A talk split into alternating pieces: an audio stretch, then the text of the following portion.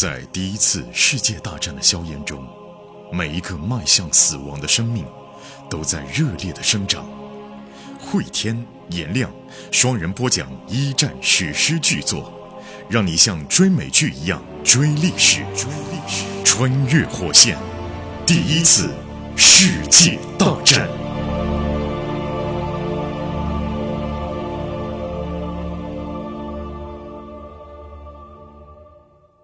穿越火线一战，各位好，我是颜亮，我是慧天。本集呢是彩蛋啊，就是我们之前约的架，今天要把它 含泪打完，要进行一场辩论。辩论的题目呢是菲茨跟艾瑟尔该不该复合？当然跟原著剧情无关啊。咱们这儿正好也推广一下啊，因为之前呢我们策划过一个辩论活动，叫《舌战精灵》，目前进行了六季，每一季呢都很精彩，尤其是第六季，我们想着重推荐一下，因为这一季呢很有意义。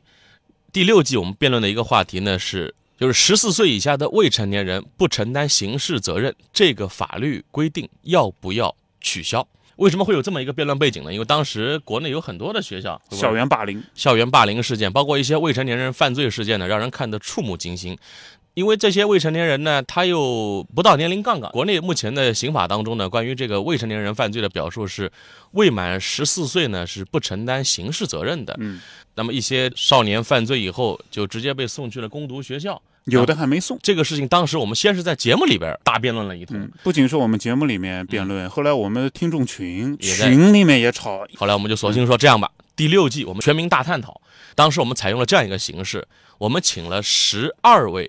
各界的人士的代表，呃，有律师，有大学老师，对，像惠博是这样的大学老师，有企业家，有普通职工，各界代表一共请了十二位，所以这期的主题叫“十二公民”，六对六，一方呢是持要修改，一方呢是持不要修改。场下呢坐了五百个观众，观众的这个座位区呢分为两个，一个是赞成区，一个是不赞成区。嗯，你可以随时根据现场辩论的情况去选择你要坐在哪儿，你中途换座位都可以。主会场的后面还有一个小房间里边，同步在进行主会场的直播，这里边坐了十二位人大代表和政协委员。他们也在进行一场小型的讨论，就根据场上十二公民的辩论演讲来决定他们对这个事儿的立场到底是什么。然后我们把这整个的拍了一个纪录片，叫《舌战精灵》第六季《十二公民》。感兴趣的朋友呢，可以去网上找一找啊。我的微博这两天也会把它来置顶一下，感兴趣的朋友可以来看一下。这个探讨直到今天还是很有意义的，我们觉得啊，就是喜欢辩论的朋友可以来看一看，在新浪微博搜索“焦广颜亮”。语言的言，光亮的亮，然后我这两天会把这个小型纪录片置顶在我的个人微博的置顶的位置啊，行吧，那我们就进入到今天的这个辩论吧。艾斯尔跟菲茨到底该不该复合？目前来看，惠博士那一方不同意复合的占了多数，嗯，那就多数先发。哎，我觉得肯定还是不要复合，几方面吧。首先是站在必要性方面啊，如果说小爱她现在是赤贫。当真是不找飞辞，这日子就没法过。没有来源，没有能力，也没有伯尼，在这时候呢，捏着鼻子求个复合，以后求个生活安稳，我觉得也是可以接受的。这是人生的一个没有办法的选项的时候，这是可以选择的。但是必要性上面现在根本不成立啊！你看小爱现在有自己的房子，那个房子尽管说它不是那种大花园别墅。可也还不错啦，在当时的话，属于伦敦的中产之家。还有呢，自己的工作也不错啊。全国服装联盟找他去做专业的行政人员，这样的话呢，也算是高薪啊。自己的生活状态来说，有飞辞和没有飞辞的话，请问他哪个生活的更安逸、更稳定呢？毫无疑问，现在生活的是很稳定的。以前跟了飞辞是不稳定的，以后如果跟了飞辞也是不稳定的。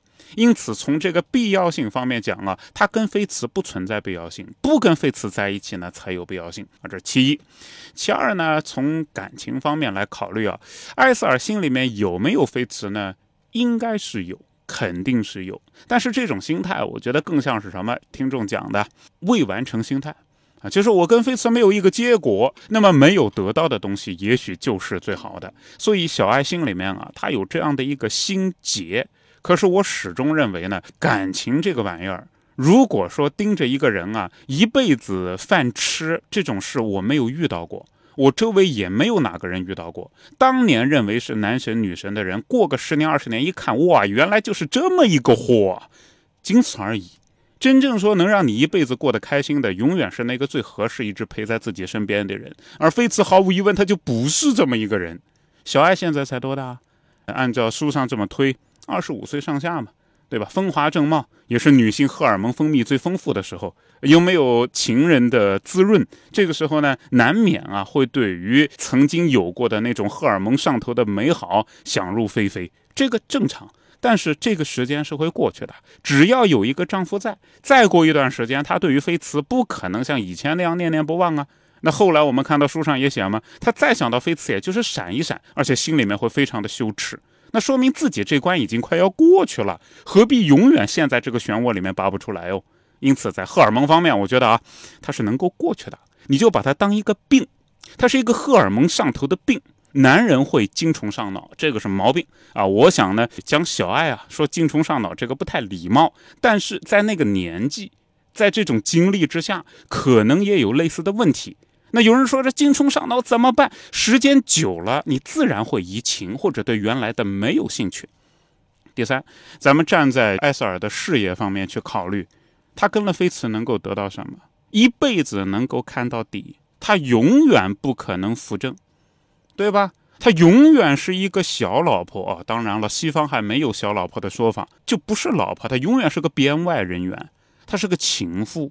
也许呢，他以一个情妇的身份，在上流社会里面会有一定的影响力，但始终得夹着尾巴做人。这是什么一个生活状态啊？一个人一辈子夹着尾巴做人，这个人非疯了不可，要么疯，要么变态，要么兼而有之。我想小爱肯定不会这么做，对不对？也不应该这样做。如果另外一方面呢，他不跟菲茨，现在他已经打出自己一片天地了啊，将来是顶天立地的一个人哦。从事业方面讲，我觉得小爱千万千万不能选这条路。第四，我们看从小宝的这个方面考虑啊，当了爹以后，我任何的事情最后归都会归到对小孩有利还是没有利啊？确实，你说找了菲茨，菲茨肯定出钱把小孩送进什么伊顿啊这种公学，将来送牛津。送到美国读一个什么好的大学，这都是可以做到的。但是呢，他始终始终的状态是抬不起头来的一个私生子。这一点上，西方文化和我们国家还不太一样。就我们国家呢，允许纳妾的大清王朝以及以前啊，小老婆生的也算儿子啊，哪怕就是在外面你跟个妓女生的，也许将来也能认爹。因为你毕竟你是我的种啊，那我们就认为可以认爹。可是，在西方的文化当中啊，只有明媒正娶的老婆生下来的才能算自己家的人，否则的话永远是 bast，就私生子啊。但 bast 也是杂种的意思啊。你看有个电视剧嘛，叫《权力的游戏》，里面那个囧斯诺，他一直就是个 bast，后来没办法，一定要给他洗白，让他成为一个光明正大的、能够高举一旗的，怎么办啊？想办法告诉观众，这个人原来以前啊，他是王子和公主明媒正娶生下来的，只是那段婚姻不被人知，他得这么样才能洗白。这就说明，在西方文化当中，巴斯特永远抬不起头来。啊，当然了，小爱的爸爸一开始如此的愤慨啊，也是这方面原因。就如果是私生子，永远抬不起头来啊。你是愿意让劳埃德小宝以后永远抬不起头来，在贵族圈里面等而下之的像个耗子一样的生活呢，还是希望他像一个狮子一样，在广袤的由普通人组成的社群当中，能够顶天立地的活着呢？再者说，劳埃德现在起点不错了，何必何必让劳埃德一辈子过得也不开心？第五点，有好的对象，那就是伯尼。我是一个男人啊，我对于伯尼呢是这么看的，他确实缺乏一点性方面的魅力，但是我一直认为性方面的魅力呢不叫个事。为什么不叫个事呢？你说一个男的再威猛，你能威猛到多久？三十康佳。四十就微软了，你五十就松下了。现在你这个飞驰的话已经三十了，再过十年吧，最多就这样了。以后还能永远是有这种荷尔蒙的魅力、性的魅力吗？没有必要嘛。啊，当然，如果把性这方面全部排掉，将外貌这个东西排掉不算的话，那么毫无疑问，伯尼对飞驰就形成了碾压式的优势。那你为什么不选伯尼呢？还有听众里面啊，也有一个听众留言，我印象非常深。他就说呢，自己现在是两个孩子的妈妈。他说自己以前就遇到过小爱这样的情景，后来呢，呃，由于物质方面的诱惑吧，嫁了一个非此这样的人。但现在呢，回头想想看啊，离婚以后，他带着两个孩子生活，觉得自己无比的开心。那我想呢，我们现实当中也有这样的例子的，有的是嫁了自己不合适的人，对吧？那有的呢，甚至于当了小三，但是啊，及时的止损，抽身而出，我想这是最好的一种选择。所以我这边也提醒一下，收听喜马拉雅的朋友啊，不管任何时候都要做到对自己的长远负责，对自己的后代负责，为自己的人格和事业负责，这个是真的。至于说呢，有的时候荷尔蒙冲昏大脑的时候啊，我觉得好好冲个澡，放松自己，再把男女情爱之事放到一边以后，就可以公正的评价自己的对象到底合适还是不合适。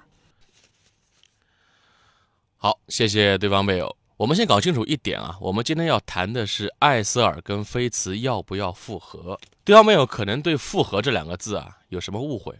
首先，我们说的肯定不是婚姻的复合，他们俩之间没有婚姻，谈不上婚姻的复合。其次，对方没有说的那种精虫上脑啊、荷尔蒙分泌啊，就是性关系的复合，是这样的复合吗？更不可能，因为从前后背景来看，不但艾瑟尔不可能复合这样的关系，甚至这也不是菲茨所要的。因为如果是单纯的性关系的复合的话，菲茨有法国基尼姑娘那样的情妇。她可以找到一堆这样的，花钱就好了嘛。她没有必要用一个别墅来留住艾瑟尔，而且还给他低声下气写那么多封信。那我方所支持的复合到底是什么呢？我们说的直白一点啊，就是情感关系的修复；说的诗意一些啊，叫人生若只如初见。我们先来解决对方面有一个担忧，就是如果修复了这层情感关系，会不会有道德风险？我方承认会有，但是对于这种道德风险的探讨。它的命题其实叫做：你对一个已经进入婚姻的人动心了，你该如何去应对？对方没有偷换了这个概念，这是另外一个问题。我们也确实看过太多的应对不合适的，对方没有举的例子，对吧？但我们也看过处理得当，比如发乎情止乎礼的，比如说一辈子深爱林徽因的金岳霖先生。再比如说，在面对奥黛丽·赫本时的派克，他们都选择的不是断绝和回避自己这份情感，而是深埋这份情感，把这份情感当成自己人生的一部分。所以，回应对方没有修复这份情感，不等于鼓励当小三，发乎情，止乎礼是更理性的选择。所以我们不认同对方没有所秉持的，只能无视断绝自己的这份情感。好了，道德的问题解决了，我们再来说。为什么要修复这份情感？请允许我借用原书作者肯·弗莱特先生借老年艾斯尔之口说出的他对艾斯尔菲茨这段关系的看法。在原著当中，八十岁的艾斯尔后来对他儿媳妇黛西说：“人世间有两种爱情，一种叫一见倾心，意乱情迷，轰轰烈烈；分手时千般撕裂，万箭穿心。”另一种叫情投意合、三观吻合、陪伴一生。很幸运，这辈子这两种爱情我都经历了。请注意，艾斯尔说的是很幸运，我都经历了，而不是非此你这个杀千刀的，我遇到你倒了八辈子的霉。艾斯尔这个表态其实代表了很多人，就我们在遇到那个最让我们心动的人出现的时候，那种情感的悸动、心灵的震荡，是任何东西无法替代的。对于很多人来说，就是在一个阳光明媚的下午，你穿了一件很好看的白衬衫，上面有我喜欢的味道。这一瞬间胜过人世间万千。对于菲茨和艾瑟尔来说，他们的人生若只如初见是什么呢？我帮大家回忆一下。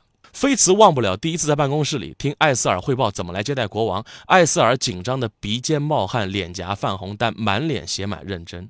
艾斯尔忘不了第一次陪菲茨去酒窖里，菲茨关于出夜权的调侃被自己怼回去了，菲茨尴尬的像个 boy。菲茨忘不了艾斯尔在国王面前勇敢的说出矿难真相，惊叹他美丽外表之下还有一颗勇敢的心。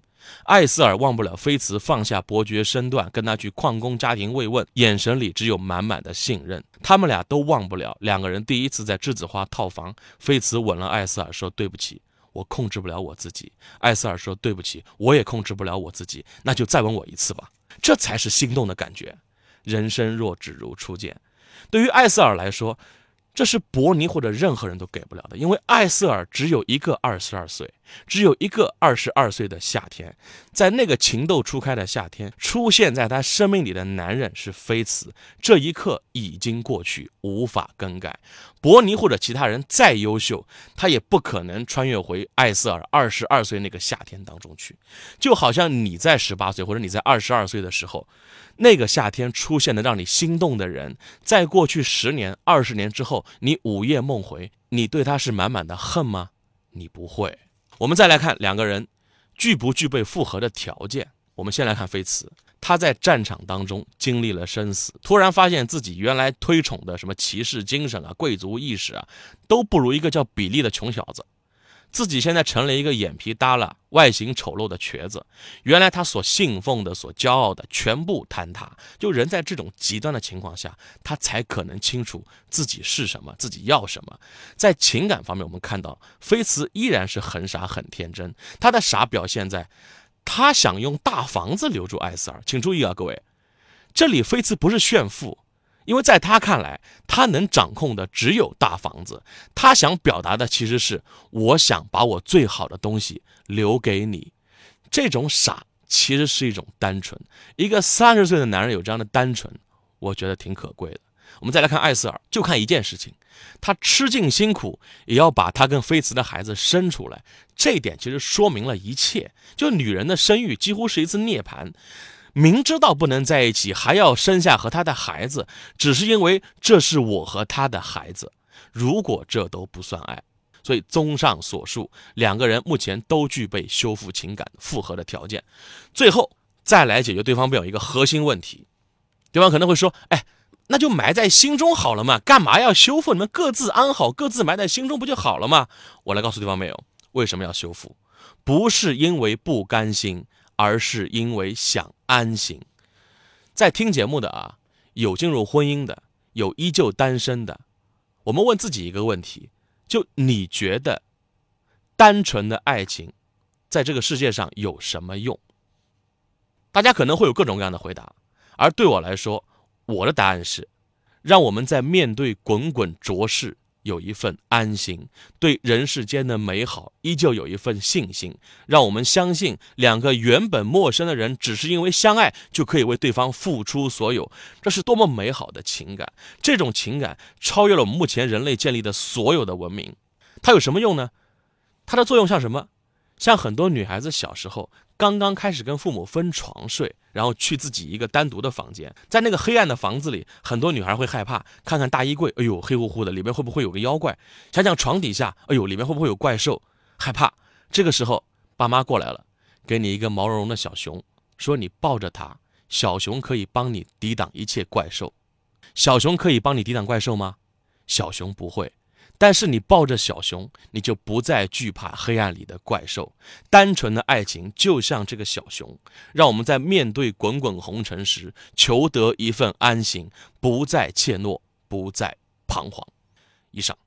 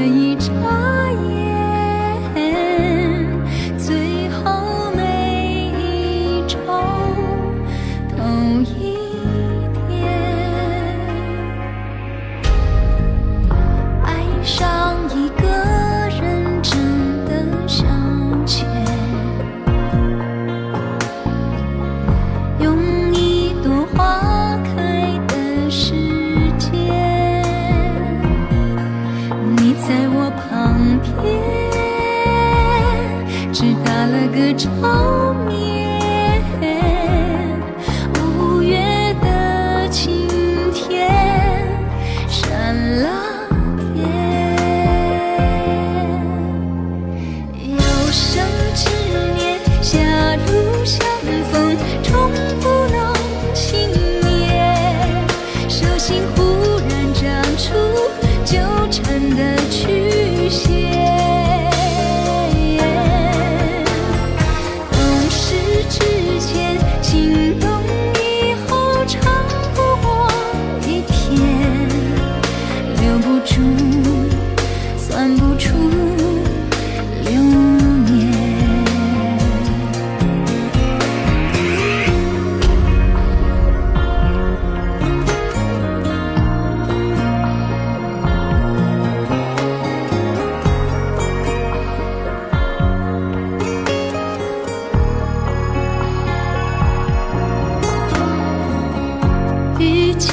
一场烟火的表演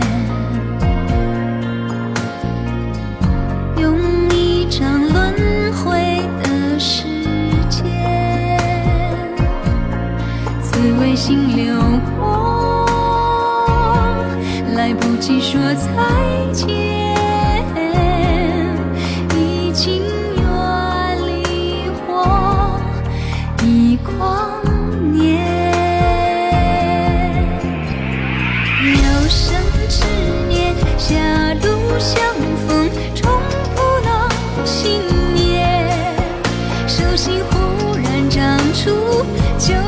的去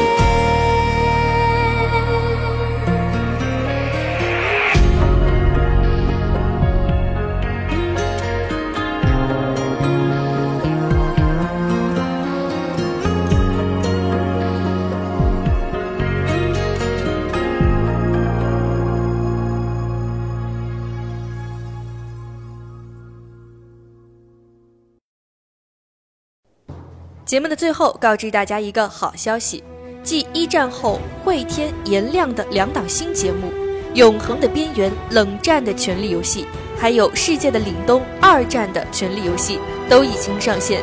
从一战的硝烟弥漫到冷战的两极对抗，二十世纪人类的故事得以完美落幕。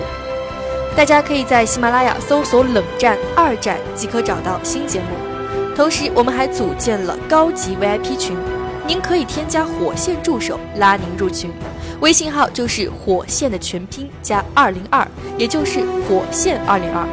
慧天和颜良老师会在群内与大家交流，同时群里也会发送各种福利、新节目抢先听、节目周边等等。